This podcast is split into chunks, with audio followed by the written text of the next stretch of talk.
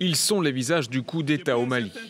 L'homme qui lit le communiqué, Ismaël Ouag, est major-colonel chef d'état-major adjoint de l'armée de l'air. À ses côtés, deux autres colonels, Malik Diao et Sadio Kamara, tous deux en poste dans la région militaire de Kati, d'où est partie l'insurrection. Leurs motivations sont encore incertaines, mais ce coup d'État intervient alors que la rupture semblait consommée entre le gouvernement et certains officiers supérieurs maliens. Problèmes de paiement des soldes, corruption, scandale de détournement des fonds destinés à l'équipement des forces. Le moral des troupes est au plus bas. Depuis deux ans, les revers s'accumulent au nord face aux djihadistes.